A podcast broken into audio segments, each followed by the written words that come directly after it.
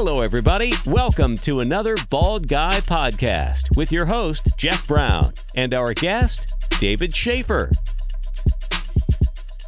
Today, we're joined by David Schaefer, and we're going to be talking about what is an E I U L. David, an E I U L is basically a life insurance policy, as you've taught me for years, but it's it's not structured for that primarily. Would you please explain exactly what an E I U L is in layman terms? I'd love to. Its official name is Equity Index Universal Life Insurance, and it's a permanent life insurance policy. And like all permanent life insurance policies, they have an insurance side and they have a savings component or a, a way to build up cash inside of them to be able to afford to pay for life insurance when you hit your seventies and eighties. So that's kind of the design of all permanent life insurance policies. Now, with this particular one, uh, it's a little bit different in that what I do is I structure it for the cash value side as opposed to the, the death benefit side. So I'm always decreasing the amount of death benefit within the policy down as far as the I R S rules will allow me to do that. And what that means is that the cash value side, uh, the money you're building up inside, gets supercharged and, and raises at a fairly high rate of return within that. And then when you get to the time that you want to use some of the cash, then you can take the money out of the policy, and uh, there's several different ways of doing it. But in many cases, I suggest this for people who want tax-free retirement income coming out when they hit retirement ages or at least their sixties. So that's kind of the basics of how it works. One of the really attractive uh, factors in the E I U Ls, Dave, is their statement of having no losing years for the policyholder. How do they make that real? Well, it's really one of the uh, one of the big advances in universal life insurance, and I kind of have to go back this this a little bit. Previous to uh, introducing Equity Index Universal Life, they had a variable universal life product. It's still out there, and that variable universal life allowed you to put the cash value money into mostly mutual funds, but it was fully uh, invested in the market. So you took all the good years as well as all the bad years in the market. Now, that's problematic as it is, but inside an insurance product, it's even more problematic because uh, you have some ongoing expenses, especially in the first few years, that need to be covered. So if you had a really bad year, a minus thirty or minus forty percent market year early on, it could uh, cause and did cause uh, in, in oh seven and oh eight folks to have to add more money into their policy. So in order to avoid that issue, they created Equity Index Universal Life, which works like this. They're giving you an interest credit that is connected to the movement of a stock index or a group of stock and bond indexes. And within that, they have certain limitations. For example, when the market indexes go negative, you get a big fat zero. You don't take any of the negative years. When the market goes positive, you get all the positive up to what they call cap rate. And in that, my favorite option right now, that cap rate is seventeen percent. So if you're in my favorite option, every year you know that your cash value is going to go up somewhere between zero and seventeen percent. And that's really critical, and it's just kind of basic math at this point. Let's just use an example of one thousand dollars of cash value or one thousand dollars in a mutual fund. If the first year you have a negative fifty percent year, that one thousand dollars is now five hundred dollars. Second year, you have a positive fifty percent year, so you're back to even, right? Well, math doesn't work that way. You get a positive fifty percent on your five hundred dollars, you have seven hundred fifty dollars in there. But in the mutual fund world, that means you're even. That means you've got a zero percent credit for two years, minus fifty and then plus fifty. But in the E I U world, this is what happens. You have that one thousand dollars of cash value in there. You have a negative fifty percent year. Well, you still have that one thousand dollars in there. And then the next year you have a positive fifty percent year, you're going to get that seventeen percent. So you're going to end up with one thousand one hundred seventy dollars in there as opposed to seven hundred fifty dollars. So you're already ahead four hundred fifty dollars after two years. And that's the way it works going forward. Okay. Now, I've maintained for years and years, uh, not only based on my own research, but uh, Um, seriously helped by uh, your explanation to me over the years of E I U Ls, that, that the E I U L itself as a retirement vehicle is just almost infinitely superior to a work-related four oh one k. Would you explain why? Sure. There's several issues with work-related four oh one k's. The first one is called sequence of return risk. All that means is that the the way you get your returns, if you're fully invested in the market in a mutual fund, which is what most people fund their four oh one k's with, gives you some very good years, some good years, some bad years, and some really bad years. Well, if you have some of those really bad years leading up to the time you want to use that money for retirement or other uses, then you could be in real problems. And that's actually what happened in oh seven, oh eight, and oh nine, is that people that were getting ready to retire around two thousand ten to two thousand fifteen watched their amounts and their four oh one k's go down by as much as fifty percent over that time period.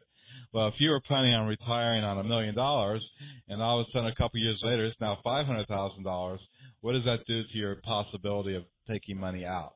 You know, the general rule of thumb used to be four percent that you could take out per year. It's actually gone down, but we'll just use four percent. And this is an example. If you had a million dollars in there, that four percent would be forty thousand dollars a year without without having to worry about not having, having your money uh, totally uh, gone in the future. However, if you have five hundred thousand dollars in there, that four percent now hits twenty thousand dollars. So in a, in a time span of three years, many folks found their potential income going down significantly, as much as fifty percent.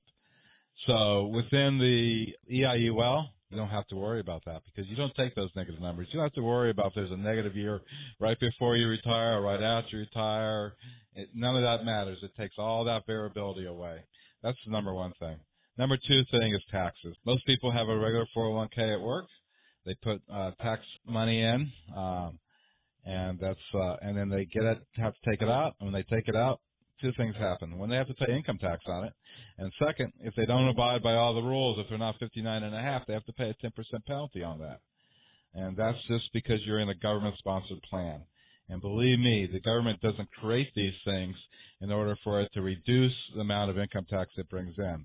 I'm sure most people would agree with that. So within the E I U L, when you start taking money out, it's not a taxable event. The I R S doesn't even look at it. So you take it out totally tax-free as opposed to, say, twenty-five to fifty percent taxable, depending on what state and what your situation is, taken out of a four oh one k. And the third and final point is that when you're in a government-sponsored uh, plan, you have all sorts of rules and regulations about when you got to do it, how much you can take out, and when you have to, uh, you can't leave it in there. So uh, you kind of get out of all those rules. This is something that you own, and you make your decisions when you want to start taking it out. It doesn't have to be uh, by age fifty-nine and a half. You don't have to start it. You can leave it in there forever if you wanted to. There's no rules about what you do with this. And you can adjust it according to your needs of tax-free cash. You've alluded a few times to indexes used in these E I U Ls, which is why the I is in there, of course. What indexes do you prefer these days and why?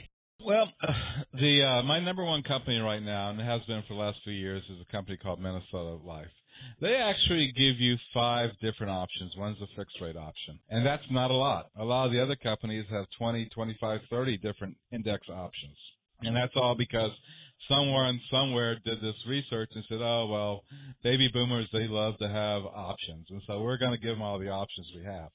In my mind, options aren't necessarily a great thing um, because that allows you to monkey around and try to predict the future.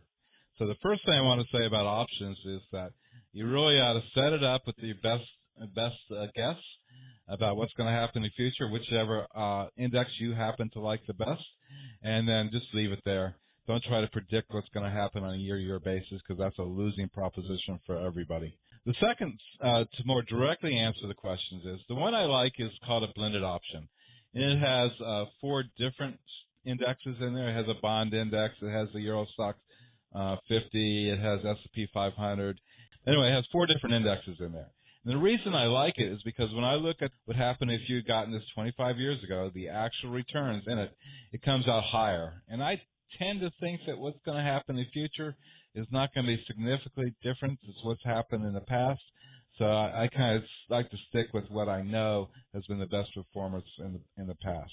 Now, there are other options you can choose from, and there might be some reasons you want to do that.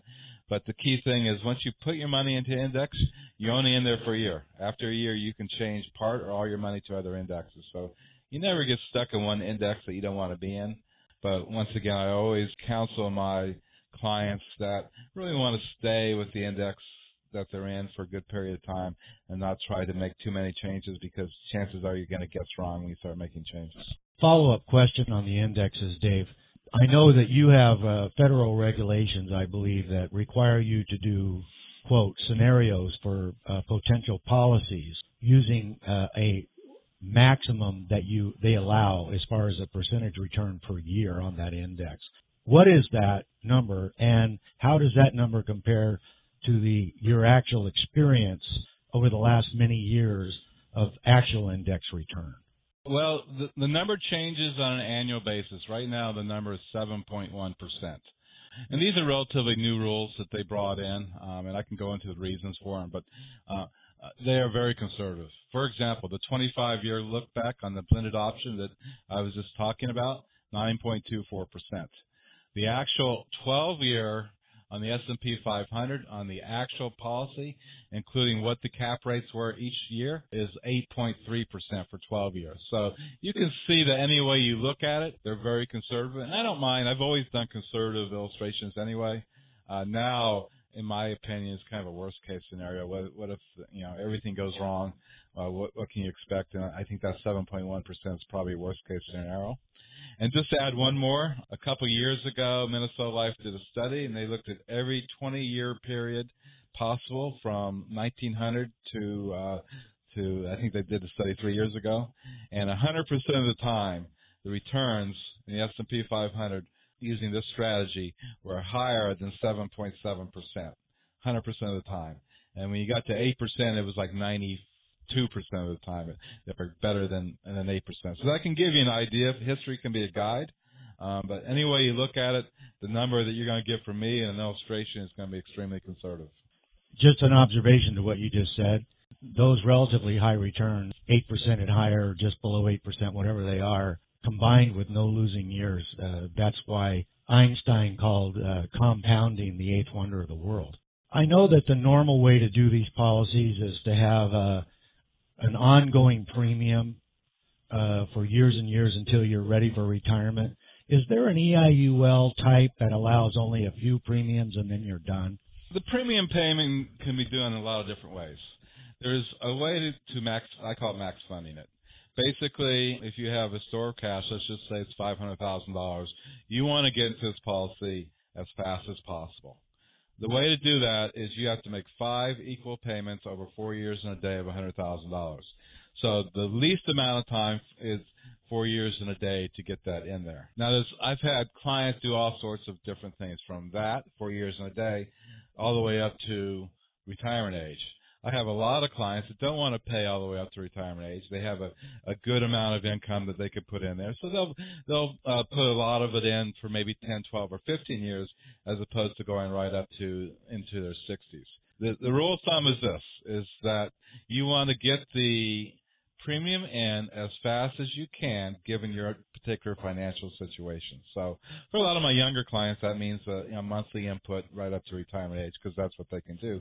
For some of my older clients, they have more assets, more money, more, higher incomes, then they can do it quicker. Thanks so much for joining us, David, and we'll catch you all next time. Thanks a lot. Thanks for listening to the Bald Guy Podcast with Jeff Brown and our guest, David Schaefer.